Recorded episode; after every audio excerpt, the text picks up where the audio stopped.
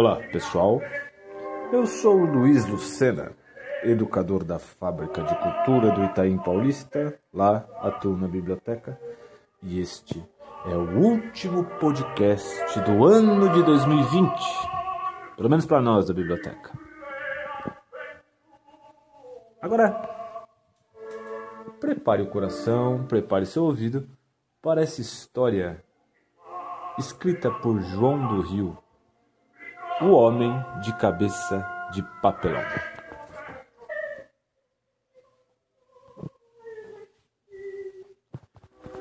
No...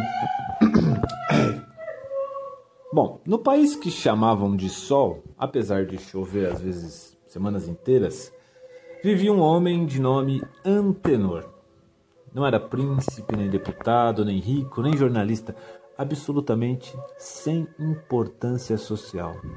O país do sol, como em geral todos os países lendários, era o mais comum, o menos surpreendente em ideias e práticas.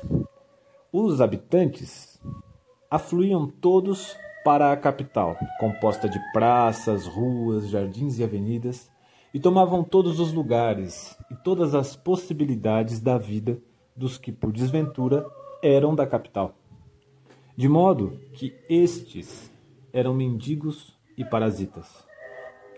Únicos meios de vida sem concorrência. Isso mesmo com muita restrição quanto ao parasitismo.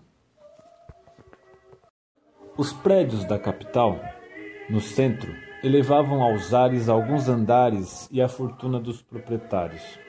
Nos subúrbios não passavam de um andar sem que, por isso, não enriquecessem os proprietários também.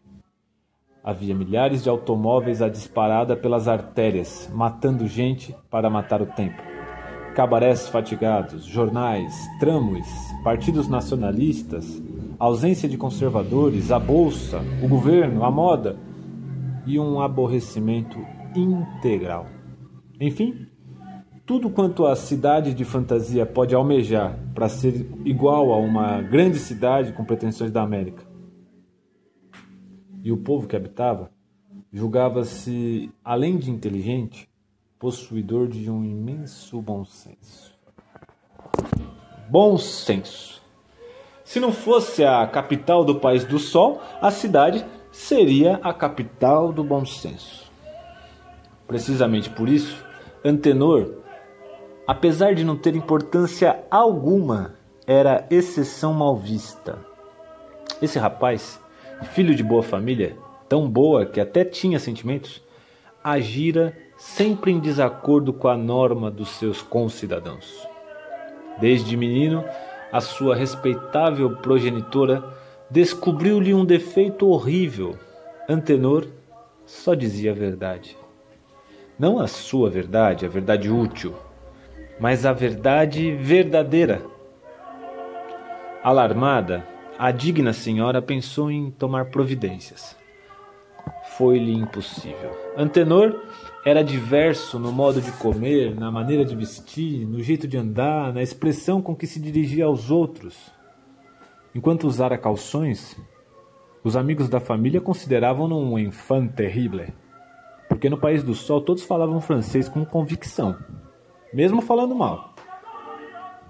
Rapaz, entretanto, Antenor tornou-se alarmante. Entre outras coisas, Antenor pensava livremente, por conta própria. Assim, a família via chegar Antenor como a própria revolução. Os mestres indignavam-se porque ele aprendia ao contrário do que ensinava. Os amigos odiavam-no. Os transeuntes, vendo-o passar, sorriam. Uma só coisa descobriu a mãe de Antenor para não ser forçada a mandá-lo embora. Antenor, nada do que fazia, fazia por mal. Ao contrário, era escandalosamente, incompreensivelmente uhum. bom. Aliás, só para ela, para os olhos maternos. Porque quando Antenor resolveu arranjar trabalho para os mendigos, e corria a bengala os parasitas na rua, ficou provado que Antenor era apenas doido furioso. não só para as vítimas da sua bondade, como para a esclarecida inteligência dos delegados de polícia a quem teve que explicar a sua caridade. Com o fim de convencer Antenor de que devia seguir os trâmites legais de um jovem solar, isto é, ser bacharel e depois empregado público nacionalista, deixando a atividade da canalha estrangeira o resto, os interesses congregados da família, em nome dos princípios, organizaram vários meetings com, como aqueles que se fazem na inexistente democracia americana, para provar que a chave abre portas e a faca serve para cortar o que é nosso, para nós, e o que é dos outros, para os outros. Antenor, diante da evidência, negou-se. Ouça, bradava o tio. Bacharel é o princípio de tudo. Não estude, pouco importa, mas seja bacharel. Bacharel, você tem tudo nas mãos. Ao lado de um político chefe, sabendo lisonjear, é a ascensão. Deputado, ministro. Mas não quero ser nada disso, disse Antenor. Então quer ser vagabundo? Quero trabalhar. Vem dar na mesma coisa. Vagabundo é um sujeito a quem faltam três coisas: dinheiro, prestígio e posição. Desde que você não as tem, mesmo trabalhando, é vagabundo. Eu não acho, eu não acho. É pior. É um tipo sem bom senso. É bolchevique. Depois, trabalhar para os outros é uma ilusão. Você está inteiramente doido. Completo tio. Antenor foi trabalhar, entretanto, e teve uma grande dificuldade para trabalhar. Pode-se dizer que a originalidade da sua vida era trabalhar para trabalhar. Acedendo ao pedido da respeitável senhora que era a mãe de Antenor, Antenor passeou a sua má cabeça por várias casas de comércios, várias empresas industriais. Ao cabo de um ano, dois meses, estava na rua por que mandavam Antenor embora? Ele não tinha exigências. Era honesto como a água, trabalhador, sincero, verdadeiro, cheio de ideias. Até alegre, qualidade raríssima no país onde o sol, a cerveja e a inveja faziam batalhões de biliosos tristes. Mas companheiros e patrões prevenidos se a princípio declinavam hostilidades, dentro em pouco tempo não o aturavam. Quando um companheiro não atura o outro, intriga-o. Quando um patrão não atura o empregado, despede-o. É a norma do país do sol. Com Antenor, depois de despedido, companheiros e patrões ainda por cima tomavam-lhe birra. Por quê? É tão difícil saber a verdadeira razão por que um homem não suporta outro homem? Um de seus ex-companheiros explicou-lhe certa vez. É doido, tem a mania de fazer mais que os outros, estraga a norma do serviço e acaba não sendo tolerado. Mal companheiro. E depois, com ares o patrão do último estabelecimento que saíra o rapaz respondeu à mãe de Antenor. A perigosa mania de seu filho é pôr em prática ideias que julga próprias. Prejudicou-lhe, senhor Praxades? Pergunta a mãe. Não, mas podia prejudicar. Sempre altera o bom senso. Depois, mesmo que seu filho fosse águia, quem manda na minha casa sou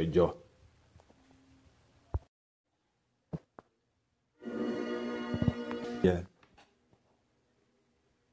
Antenor, com fama de perigoso, insuportável, desobediente, não pôde em breve obter emprego algum. Os patrões que mais tinham lucrado com as suas ideias eram os que mais falavam. Os companheiros que mais haviam aproveitado tinham-lhe raiva. E se Antenor sentia a triste experiência do erro econômico no trabalho sem a norma, a praxe, no convívio social compreendia o desastre da verdade. Não o toleravam.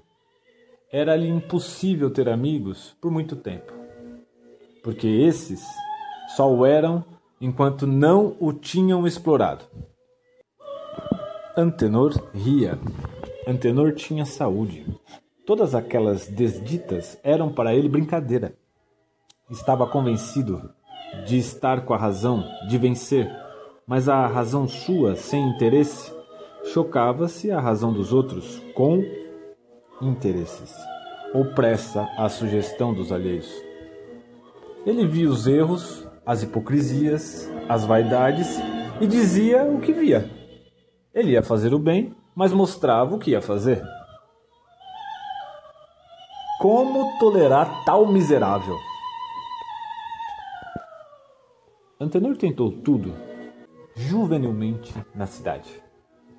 A digníssima sua progenitora desculpava-o ainda. É doido, mas é bom. Os parentes, porém, não o cumprimentavam mais. Antenor exercera o comércio, a indústria, o professorado, o proletariado. Ensinara geografia num colégio de onde foi expulso pelo diretor. Estivera numa fábrica de tecidos, forçado a retirar-se pelos próprios operários e pelos patrões. Oscilara entre revisor de jornal e condutor de bonde. Em todas as profissões, vira os círculos estreitos das classes, a defesa hostil dos outros homens, o ódio com que o repeliam, porque ele pensava, sentia, dizia outra coisa diversa. Mas meu Deus, eu sou honesto, bom, inteligente incapaz de fazer mal. É da tua má cabeça, meu filho, dizia a mãe.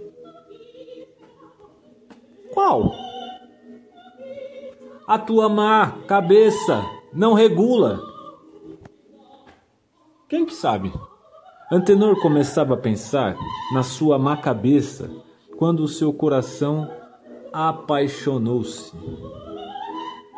era uma rapariga chamada Maria Antônia, filha da nova lavadeira da sua mãe. Antenor achava perfeitamente justo casar com a Maria Antônia.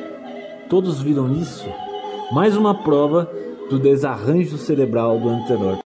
Apenas com um espasmo geral, a resposta de Maria Antônia foi condicional. Ela disse: Só caso se o senhor tomar juízo. Antenor pergunta: Mas que chama você juízo? a ser como os demais. Então você gosta de mim? E ela diz: E é por isso que só caso depois. Tudo bem. Mas como tomar juízo? Como regular a cabeça? O amor leva aos maiores desatinos. Antenor pensava em arranjar a má cabeça e estava convencido. Nessas disposições, Antenor caminhava por uma rua no centro da cidade quando seus olhos descobriram a tabuleta de uma relojoaria e outros maquinismos delicados de precisão. Ele achou graça e entrou. Um cavalheiro grave veio servi-lo. Traz algum relógio? Trago a minha cabeça. Ah, a desarranjada? Dizem-no, pelo menos. Em todo caso, há tempo desde que nasci. É, talvez a imprecisão na desmontagem e montagem das peças. Não lhe posso dizer nada sem observação de 30 dias e a desmontagem geral. As cabeças, como os relógios, para regular bem. Aí o antenor atalhou. E o senhor fica com a minha cabeça? Se a deixar. Hum, pois aqui a tem. Conserte-a. O, o diabo é que eu não posso andar sem cabeça. Ah, claro, claro. Mas enquanto arranjo, empresto de uma de papelão. E ela regula? É de papelão, explicou o honesto negociante. Antenor recebeu o número de sua cabeça, enfiou a de papelão e saiu para a rua.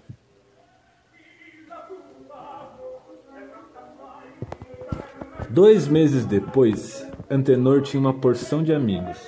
Jogava pôquer com o ministro da Agricultura, ganhava uma pequena fortuna vendendo feijão bichado para os exércitos aliados.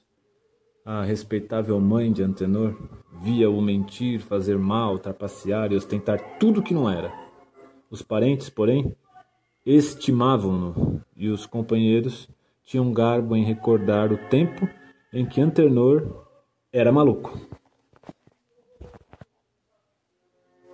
Antenor não pensava. Antenor agia como os outros. Queria ganhar. Explorava, adulava, falsificava. Maria Antônia tremia de contentamento vendo Antenor com juízo.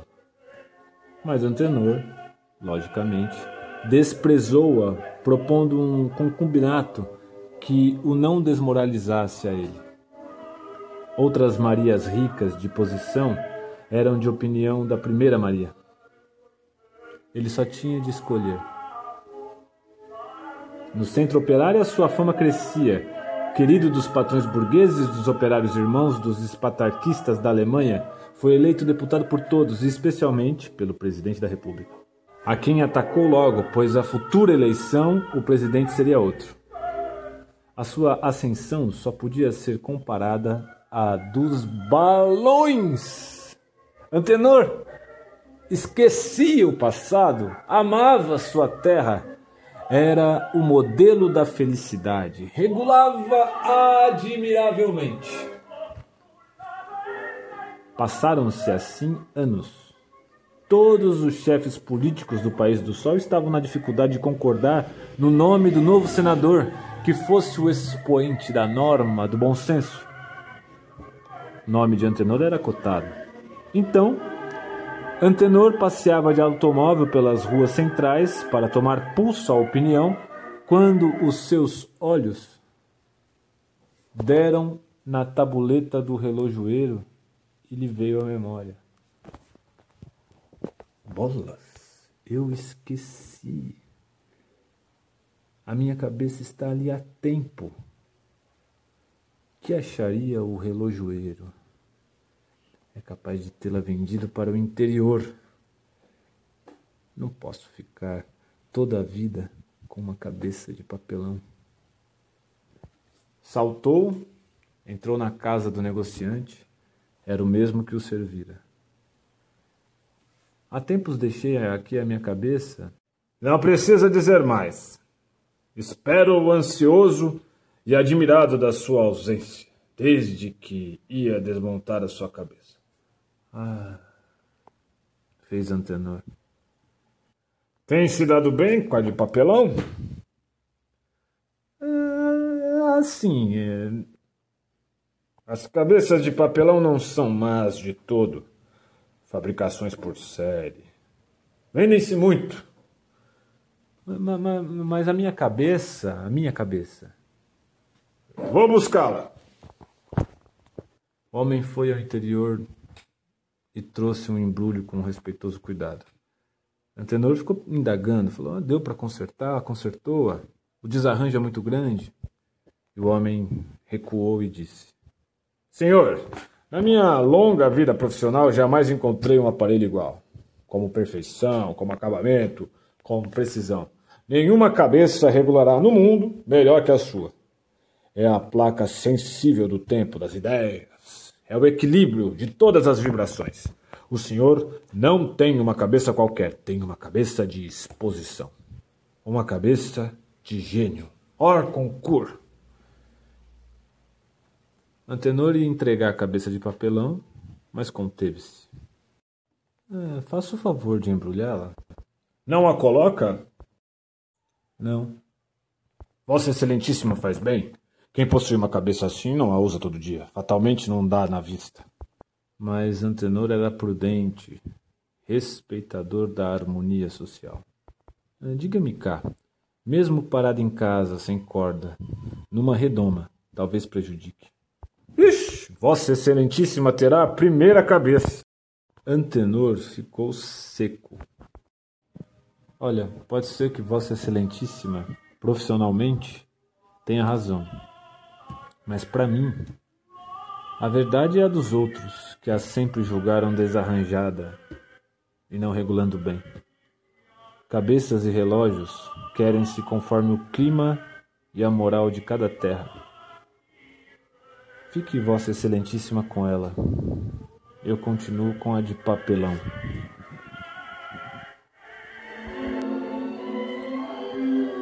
E, em vez de viver no país do sol, um rapaz chamado Antenor, que não conseguia ser nada, tendo a cabeça mais admirável, um dos elementos mais ilustres do país do sol, foi Antenor, que conseguiu tudo com a cabeça de papelão.